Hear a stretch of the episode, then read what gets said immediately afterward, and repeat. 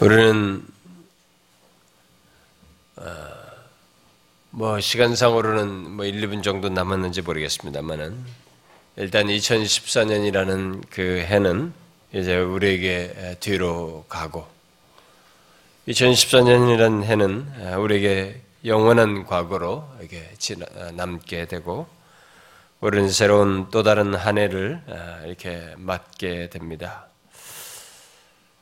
2014년에는 상당히 비극스러운 사건들이 많아서 그동안의 연간 통계 중에서도 가장 항공사고로 사망자 수가 많은 해가 또 2014년이었다고 합니다. 그런데 우리는 거기다 대고 세월호 같은 사건까지 있어서 슬픔을 겪게 된 아, 아, 그런 한 해여서 진짜 2014년에는 무엇이 좀 어둡고 힘들었던 한 해로 아, 우리들에게 기억되고 있습니다.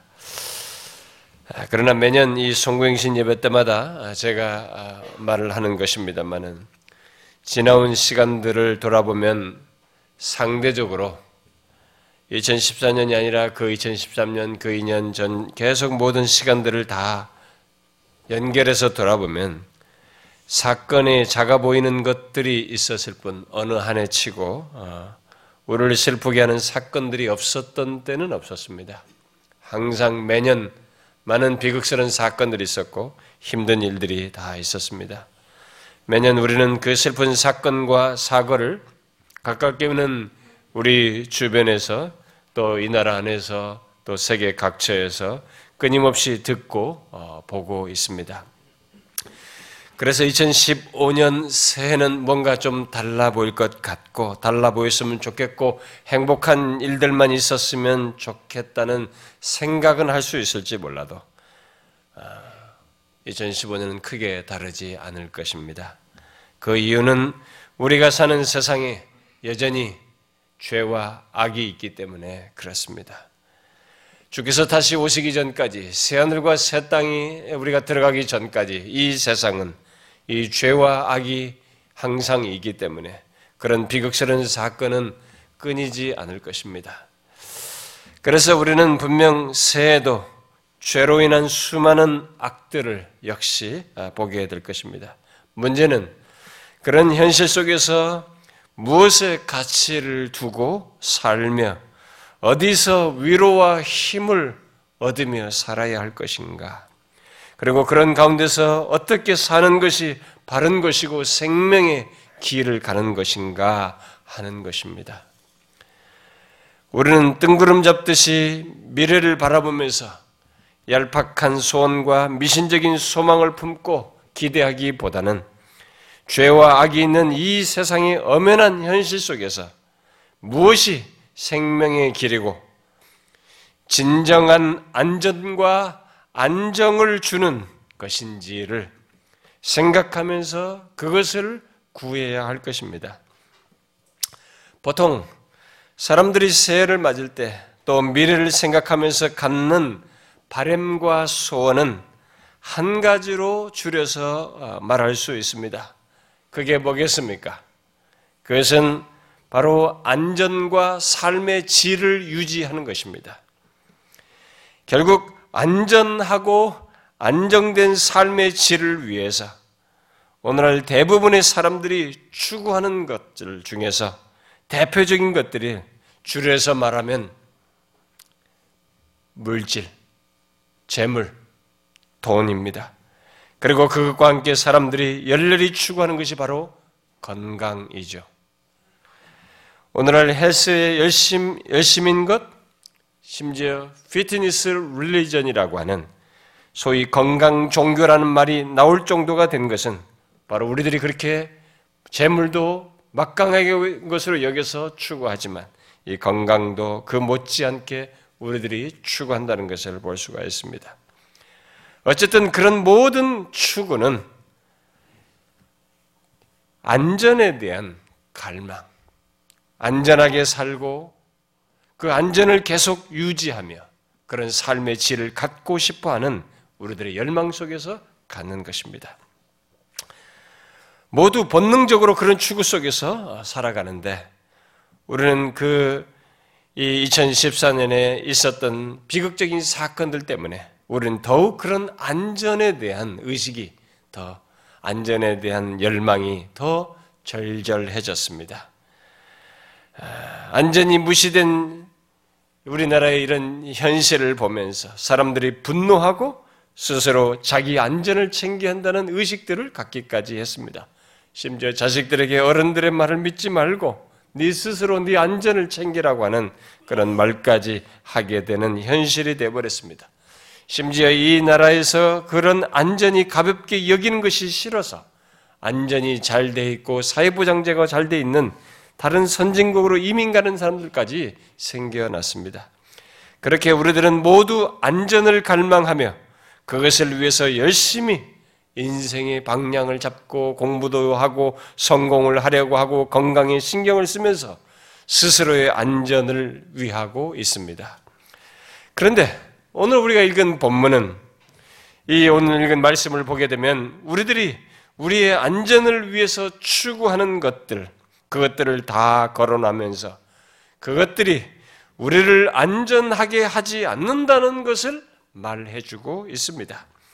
이 본문의 배경 속에 있는 유다 백성들은 지혜와 용맹, 곧 힘과 부만 있으면 안전할 수 있다는 생각 속에서 그것들을 추구하며 자랑했던 것으로 보입니다. 바로 하나님을 배제한 채 이 세 가지만 있으면 안전할 수 있다라고 생각한 것입니다. 그래서 본문은 먼저 지혜와 힘과 불을 자랑하지 말라라는 말로 시작하고 있습니다. 저는 이 시간에 이 23절을 중심으로 먼저 이 하지 말라라고 하는 세 가지 하지 말라는 것을 중점적으로 살피고 아, 그 뒷부분의 내용은 어, 이번 주일날 아, 낮 시간에 살피도록 하겠습니다.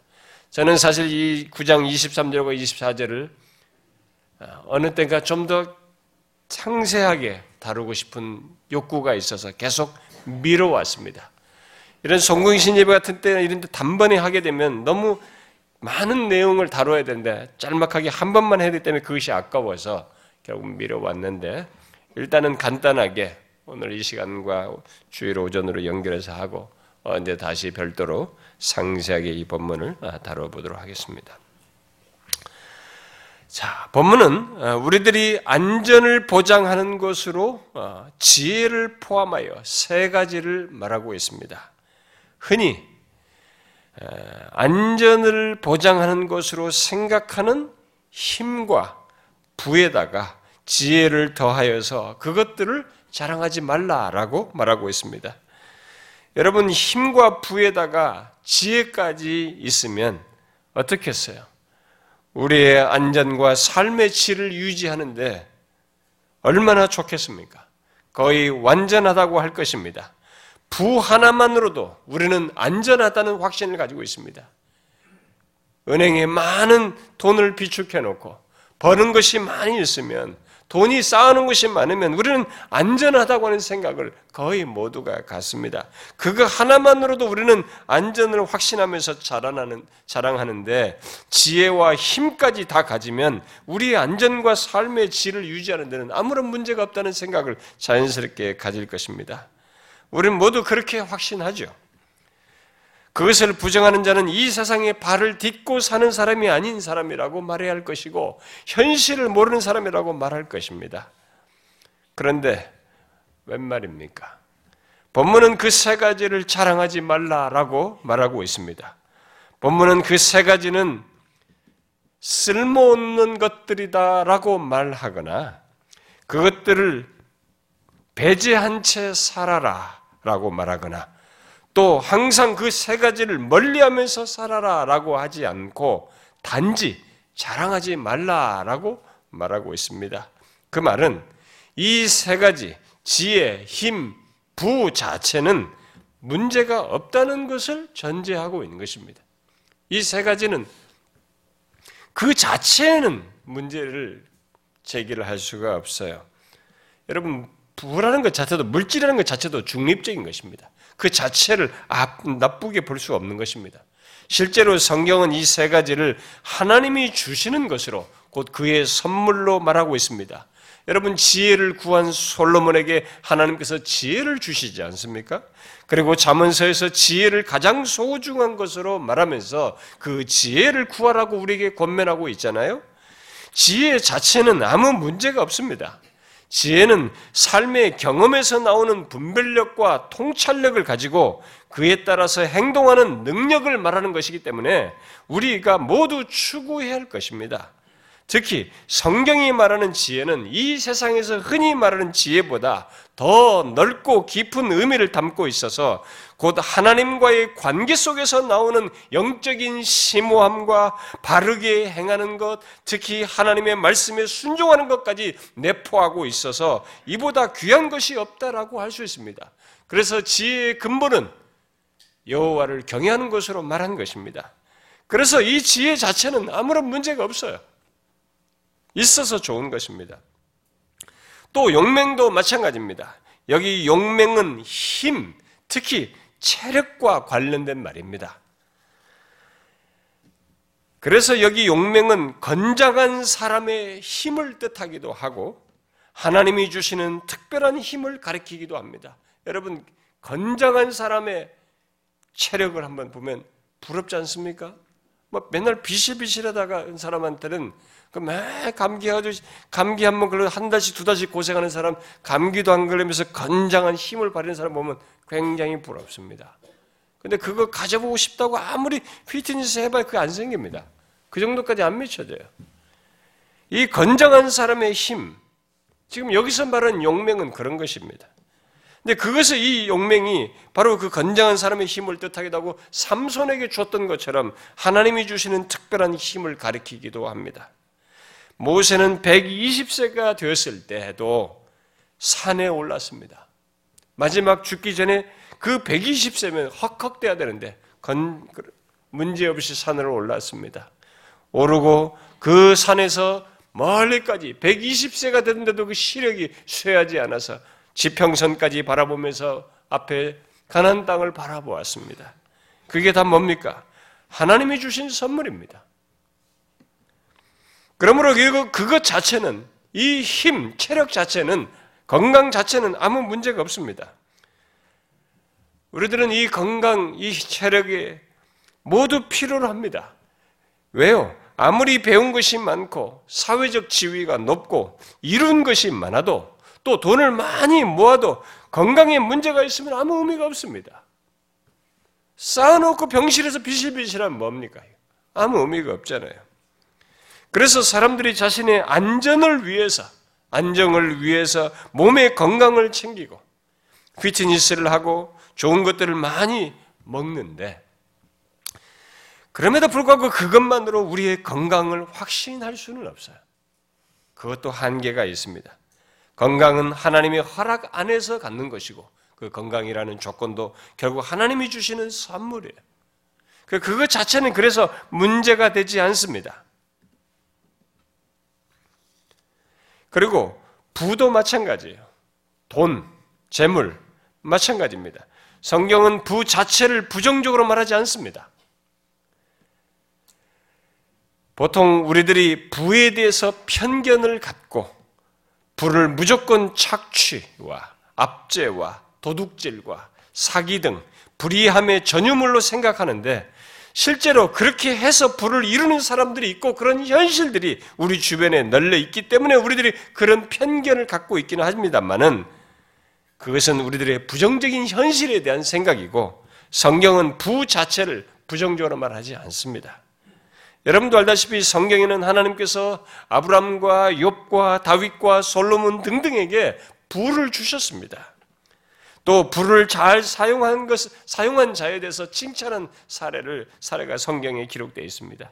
그러므로 하나님을 우리는 오해해서는 안 되는 것입니다. 하나님은 우리들이 계속적으로 가난 속에서 사는 것을 그의 뜻으로 정한 것처럼 그것이 마치 하나님의 거룩한 뜻인 양 생각하면 안 되는 것입니다. 오히려 하나님이 주시는 불을 그의 뜻을 위해서 잘 사용하여 누리는 것을 오히려 하나님이 원하시는 것입니다. 결국 부 또한 하나님의 선물을 선물임을 성경은 말하고 있는 것입니다. 특히 순종하는 자에게 언약 언약의 복으로서 하나님은 부를 약속하셨고 실제로 주시기도 하십니다. 그렇기 때문에 언약적인 복으로 말씀하셨다는 것 자체에서 놓고 볼 때 부 자체는 아무 문제가 없습니다. 그러면 도대체 무엇이 문제이기에 여기서 여기에서 이 본문에서 지금 무엇으로 지금 문제 제기를 하고 있습니까? 무엇이 문제입니까? 문제는 그것들을 자랑하는 것입니다. 여기 지혜와 힘과 부를 자랑한다는 것은 이 세 가지만 있으면 안전하고 삶의 주, 질을 유지할 수 있다고 여기면서 그것만을 추구하며 사는 것이요. 그것들이 있을 때 마치 자신들이 잘나서 그것들을 가진 것처럼 생각하며 교만이 행하는 것을 말하는 것입니다. 여기 자랑한다는 것은 그런 의미예요. 이것이 문제인 것입니다. 지혜와 힘과 부 자체에는 문제가 없지만 그것들이 바로 그런 문제들을 불러일으킬 여지가 많은 것들이어서 그런 면에서 위험과 유혹의 대상이 될 수 있다는 것을 말하는 것입니다. 여러분은 어떻습니까? 2015년을 맞으면서 여러분도 지혜와 힘 또는 건강과 돈만 있으면 안전과 삶의 질이 유지될 수 있다고 생각하십니까? 또 그것들 중에 어느 것이라도 있다면 그것이 다 자기가 잘나서 갖게 된 것으로 여기며 자신의 안전을 나름 믿고 있습니까? 나는 안전하다고 생각하십니까? 안전한 삶을 가질 수 있다고 믿으십니까? 남보다 지혜 있고 남보다 체력과 건강이 좋고 물질적으로 나은 것을 자신의 공로로 여기며 안전과 삶의 질을 기대하며 사는 것 그것이 여기서 말하는 자랑하는 것입니다. 혹시 지금까지 그렇게 살아왔습니까? 이제 이 시간에 이 그런 것들을 자랑하지 말라는 이 말씀을 들어야 합니다. 이 말씀은 자랑하지 말라는 것은 우리에게 살 그것을 넘어서서 살 길을 말하기 위해서입니다. 이 세 가지를 그렇게 자랑하게 되면 그 좋은 선물 세 가지는 사람에게 전혀 다른 것으로 바뀌게 됩니다. 분명히 이 세 가지는 그것 자체는 나쁘지 않습니다. 하나님이 주시는 선물의 성격을 가지고 있어요. 그래요. 그 좋은 선물입니다. 근데 이 좋은 선물이 자랑을 하게 되면 전혀 다른 것이 되어버립니다. 여러분들이 하나님을 모르면은 제가 지금 이 성경을 인용해서 말하는 것을 우습게 알아도 되지만 우리는 이것을 잘 들어야 됩니다. 이 세 가지를 앞에서 제가 설명한 방식으로 자랑하게 되면 그것만 있으면 안전과 삶의 질을 유지할 수 있다고 믿고 그런 것이 있을 때 그것이 자신의 잘남으로 자신의 공로로 여기면서 자랑하게 되면 이 세 가지는 우리에게 악으로 바뀝니다. 그런 이것을 알아야 됩니다. 그래서 자랑하지 말라는 것입니다. 이 좋은 선물, 선물인 그 세 가지가 결국 우리를 파괴시키는 악으로 바뀐다는 것입니다. 여러분 지혜를 자랑해 보십시오. 그러면 그 지혜는 지적 교만이 되어서 나도 상하게 하고 다른 사람도 상하게 합니다. 힘을 자랑해 보십시오. 힘을 자랑하는 가운데 우리 자신은 그것으로 인해 상할 일을 결국 누군가에게 힘을 자랑하여서 누군가를 억압하고 파괴함으로 인해서 결국 자기가 그것으로 인한 또 상함을 입는 경험을 하게 됩니다. 불을 자랑하면 무절제와 허영 속에서 자신을 망치는 일을 경험하게 됩니다. 그런데 우리가 일반적으로 있는 이 문제가 아닙니다. 이렇게 자랑하게 되면 결국 우리들이 교만해지는 것이 높아진 것이기 때문에 하나님은 높아진 자를 가만히 두질 않습니다. 하나님은 교만히 행하는 자를 꺾으셔요. 낮추시는 것입니다. 그 그런 쓴 경험을 하게 된 것입니다. 아무리 건강하고 부하고 힘이 넘쳤다 할지라도 지혜롭다 할지라도 하나님께서 꺾으시면 어리석은 자가 될 수 있어요. 체력이 고갈날 수 있습니다. 무용물이 될 수 있습니다. 그렇게 좋았던 건강이 아무것도 아닌 것이 될 수 있습니다.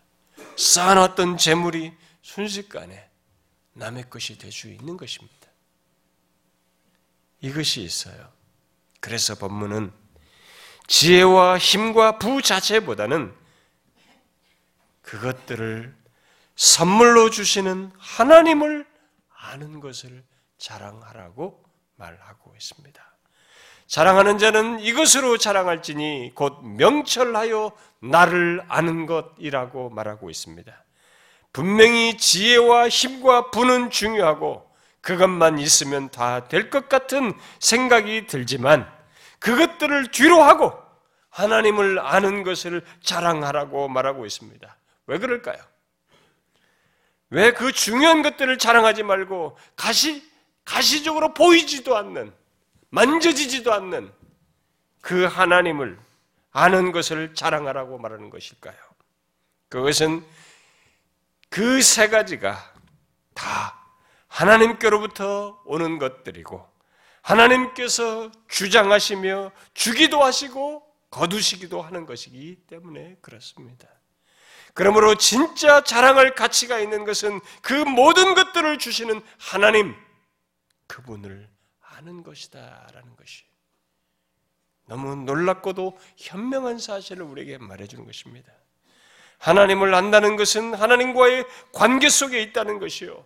하나님과 교제 가운데 산다는 것입니다.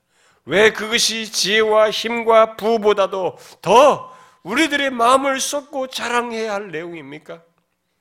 그것은 하나님을 아는 것 속에 지혜와 힘과 부는 물론이고 그것들을 통해서 우리들이 그토록 얻고자 하는 안전, 그야말로 우리 모두가 그토록 얻고자 하는 안전이 있고 보장되기 때문에 그런 것입니다. 하나님은 지혜와 힘과 부도 주시지만 그것을 통해서 얻고자 하는 안전, 그것도 영원한 안전을 주시는 분이신 것입니다. 그러므로 하나님을 아는 것보다 인간에게 가치 있고 추구할 내용은 없는 것입니다. 인간에게 그것보다 필요한 것은 없는 것이에요. 바로 그 사실 때문에 선지자 예레미야는 당시 하나님을 배제한 채 지혜와 힘과 부를 자랑하는 유다 백성들에게 다른 것들을 자랑하지 말고 그런 것들을 자랑하지 말고 하나님을 아는 것을 자랑하라라고 말한 것입니다. 이 명령에 우리가 2015년을 맞으면서 이 명령을 들어야 하는 것입니다. 우리는 이 명령을 들어야 됩니다. 미래를 바라보면서 이 명령을 들어야 합니다. 이 명령이 미래를 바라보면서 나가는 우리에게 한 가지 답을 선명하게 주기 때문에 우리는 이 명령을 들어야 합니다. 우리는 지혜와 힘과 부만 있으면 미래의 안전을 얻는 것은 아무 문제가 없다라고 생각할지 몰라도 그것은 예수를 몰라도 다 그 정도 생각은 합니다. 뻔한 결론을 가지고 모두가 생각하는 그 수준에 머무는 것입니다. 우리는 그 이상을 봐야 합니다. 오늘 본문이 그겁니다. 하나님을 믿는 백성들에게 하나님의 백성들을 향하여 우리는 그 이상을 보아야 한다는 것입니다. 하나님께서 주시는 그 세 가지가 굉장히 중요한데 우리는 그 이상을 보아야 한다는 것입니다. 그것이 주는 안전이 있어요. 분명히 이 세상에서 무엇인가 그것들이 주는 안전이 있습니다. 그러나 우리는 그 이상을 보아야 합니다. 바로 우리의 안전과 삶의 질은 그런 세 가지를 주시는 하나님 안에 있다는 사실까지 보아야 한다는 것입니다. 여러분은 하나님 안에 어떤 안전이 있는지 아십니까? 추상적으로 생각하지 말고 실제적으로 생각해 보십시오. 하나님 안에 어떤 안전이 있는지 아십니까? 그것은 인생 70년, 80년 동안 나름 안전하게 살다가 그 이후의 죽음을 통해서 깨지는 안전이 아니라 죽음을 넘어서는 안전과 삶의 질이 있습니다. 성경은 그것을 뭐라고 말합니까? 영생이라고 말하는 것입니다. 그러면서 성경은 영생을 뭐라고 정의합니까? 영생은 하나님과 그가 보내신 자 예수 그리스도를 아는 것이다라고 말하는 것입니다. 단순히 오래 사는 걸 영생으로 말하지 않습니다. 오늘 본문을 영생으로 말하는 것이에요. 하나님을 아는 것을 영생으로 말하는 것입니다. 왜? 영원하신 하나님과 함께하는 것 자체가 결국은 영생, 영생의 스타트요. 영생을 지속적으로 누리는 길이기 때문에 그런 것이죠. 그러므로 하나님을 아는 것은 지혜와 힘과 부 정도가 아닌 것입니다. 또 그것을 통해서 이 땅에서 얼마 동안 안전과 삶의 질을 유지하는 것 정도가 아닌 것입니다. 영원한 안전을 말하는 것입니다. 하나님을 아는 것이 영원한 안전, 지혜, 힘, 부가 가져다 준다고 하는 그것 이상의 안전을, 영원한 안전을 말하는 것입니다. 우리는 이것을 알아야 됩니다. 하나님을 아는 것이 그렇게 현실적이고 실제적이라는 사실을 알아야 합니다. 그러므로 여러분, 2015년에 그 무엇보다도 우리가 무엇을 구해야 하겠습니까? 하나님과 예수 그리스도를 아는 것을 구해야 하는 것입니다. 송구행신 예배 정도 되면 여러분들은 은근히 새 그럴듯한 축복의 얘기를 듣고 싶을 겁니다. 그러나 하나님을 아는 것보다 축복된 건 없어요. 그것을 우리가 피부적으로 알아야 됩니다. 이것을 모르는 사람들은 그냥 눈에 보이는 게 전부인 사람들이에요. 먹고 마시고 무엇을 통해서든 안전하고 싶은 거 그게 전부입니다. 땅의 것들이 전부예요. 몇십 년짜리 안전이 전부인 것입니다. 진정한 안전과 삶의 질은 하나님을 아는 것 속에 있습니다. 그래서 예레미야가 그걸 얘기하는 것입니다. 지혜를 자랑하지 마라. 힘을 자랑하지 마라. 부를 자랑하지 마라. 자랑하라. 하나님을 아는 것을 자랑하라. 우리의 안전은 하나님 아는 것 속에 있습니다. 여러분들이 이게 철학적인 내용이 아닙니다. 하나님과의 관계 속에 있는 것이 가장 안전하다는 것입니다. 성경은 이 얘기를 수도 없이 합니다. 하나님이 우리의 영원한 안식처라고 피난처라고 우리의 생명이시라고 반석이시라고 그게 다 같은 얘기들이에요. 2015년을 맞으면서 여러분과 제가 2015년뿐만 아니라 영원한 안전을 얻기 위해서 우리는 하나님을 아는 것을 더 열렬히 구해야 합니다. 여러분 2015년에 우리가 추구할 것은 이거예요. 아니, 평생도록 추구할 것은 이겁니다. 하나님을 아는 것입니다. 이 말씀을 들어도 우리 중에는 지혜와 힘과 부만으로 안전을 구하고, 구하고자 하는 자가 있을지도 몰라요. 왜? 이 세 가지가 주는 현실적인 강력한 매력과 너무나 분명하다고 할 만큼의 안전장치가 현실적으로 되기 때문에 아무리 이 얘기를 해도 이 세 가지를 추구하며 그 세 가지를 안전책으로 삼고자 하는 사람이 있을지도 모르겠어요. 그러나 그 사람은 거기까지밖에 못 보는 것입니다. 하나님을 아는 것은 그 이상을 얘기합니다. 그 세 가지가 주지 못하는 저 마지막의 안전, 안전이 깨지는 그 이상의 것을 얘기합니다. 하나님을 아는 것이 없는 이 세 가지는 여러분 복이 아니에요. 오히려 악이 될 수 있습니다. 우리를 망치는 악이 될 수 있어요. 자랑하게 되면 하나님 없이 하나님을 아는 것이 없이 이 세 가지만을 구하며 세 가지만을 추구하며 자랑하게 될 때는 그것은 복이 아니라 악이 될 수 있습니다. 그러므로 우리에게 2015년을 넘어서서 영원한 안전을 보장받고 싶거든 하나님을 아는 것을 구해야 합니다. 여러분 이 사실을 믿으십시오.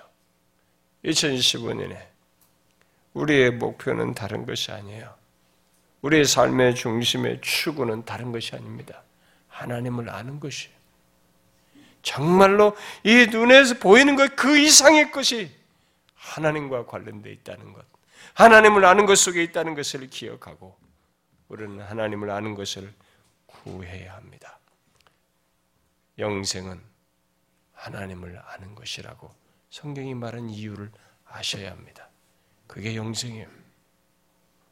하나님을 아는 자에게 하나님과 함께하는 삶이 이 땅에 몇십 년으로 끝나지 않고 영원토록 이되어서 있기 때문에 그래서 하나님을 아는 것이 영생입니다.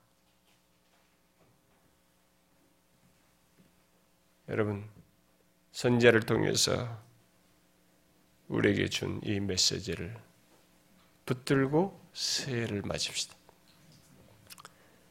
이것을 실천적으로 적용하도록 하십시다.